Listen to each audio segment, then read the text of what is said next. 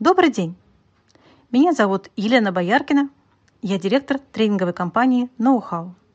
Мы запускаем подкаст «Второе дыхание руководителя». Это подкаст для владельцев бизнеса и руководителей, которые хотят получать больше результатов от своих сотрудников.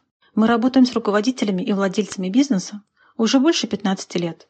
И за это время мы столкнулись с таким количеством кейсов, что знаем практически 100% ситуаций, в которые попадают владельцы и руководители, управляя компанией и персоналом. Например, мы знаем, что если вы руководитель, то, скорее всего, вас не всегда устраивает ситуация с вашими сотрудниками. Если не со всеми, то с некоторыми из них точно. Скажите, вот вас посещала мысль? Ну почему они не могут работать так же хорошо, как я? Ну почему они не могут сделать самое простое дело? Я знаю, что периодически руководитель входит в ступор от тупости сотрудников, переживает из-за низкой квалификации сотрудников и боится доверить им своих клиентов. Вдруг что напортачит. Из-за этого лезут в каждую мелочь. Пытаются контролировать все и вся. Это не получается. Невозможно все охватить. И это, в свою очередь, приводит в бешенство. Руководитель выхватывает меч, пошибает несколько голов, потом немного успокаивается и приходит чувство вины. Что ж, блин, я так наорал на сотрудника? Он теперь обидится. Вон сидит, плачет. Как-то это все надо разруливать теперь, а то ведь уволится. Весь день руководитель как белка в колесе.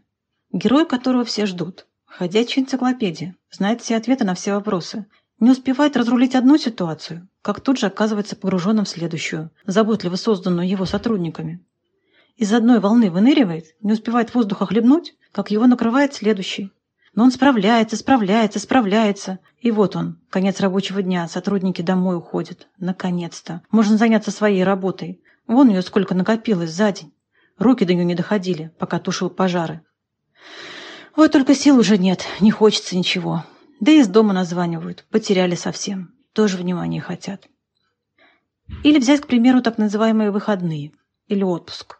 Это ведь только называется так отпуск. На самом деле все время на телефоне, руку на пульсе, как бы чего не вышло, как бы не развалилось все, пока я здесь отдыхаю. Жена или муж обижается. Ты же в отпуске, говорят. Да не могу я быть в отпуске. Рабочие моменты решать надо. Ребенок ждет не дождется выходных, чтоб с папой или мамой поиграть. А сил нет. И опять ребенку. Подожди, не пойдем сегодня в парк. Давай в другой раз. Папа устал очень. Денежку зарабатывал. Ушел ребенок, а чувство вины никуда не делось. Ребенок вырастет, не успеешь оглянуться. А я опять нехороший человек, редиска. Не выполнил то, что ему обещал. Какой раз его уже продинамил. И еще. Так временами не хочется идти на работу. Вот бросить бы все это. Пусть идет куда подальше. Надоело, сил нет. Не успеешь прийти – начинается. То одно, то другое, то третье. Ничего сами решить не могут. С каждой ерундой идут. Да еще приговаривают. Но это же ваша компания. Вы скажите, что делать, я сделаю. Запал кончается. Бизнесом заниматься не хочется. Поубивал бы всех этих сотрудников. Руководитель задыхается и хочет сойти с дистанции. Ну что, похоже?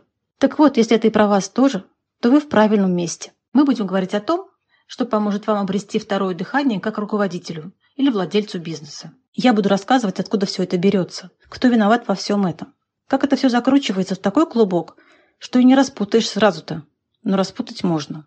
Слушайте дальнейшие выпуски, и вы поймете, что создает этот стресс, этих тупых сотрудников, чувство, что никому ничего не надо, усталость и плохо скрываемое раздражение. Вы узнаете, из-за чего появляется ощущение, что никто не хочет работать, все хотят только деньги получать. Почему возникает идея, что нормальных сотрудников не осталось? И главное, вы увидите, как это изменить, что с этим можно сделать, чтобы не угробить себя и компанию, чтобы можно было спокойно смотреть детям в глаза, без чувства вины и сожаления. Вы можете задавать свои вопросы, по возможности я на них отвечу. Спасибо за внимание и до встречи в следующий четверг.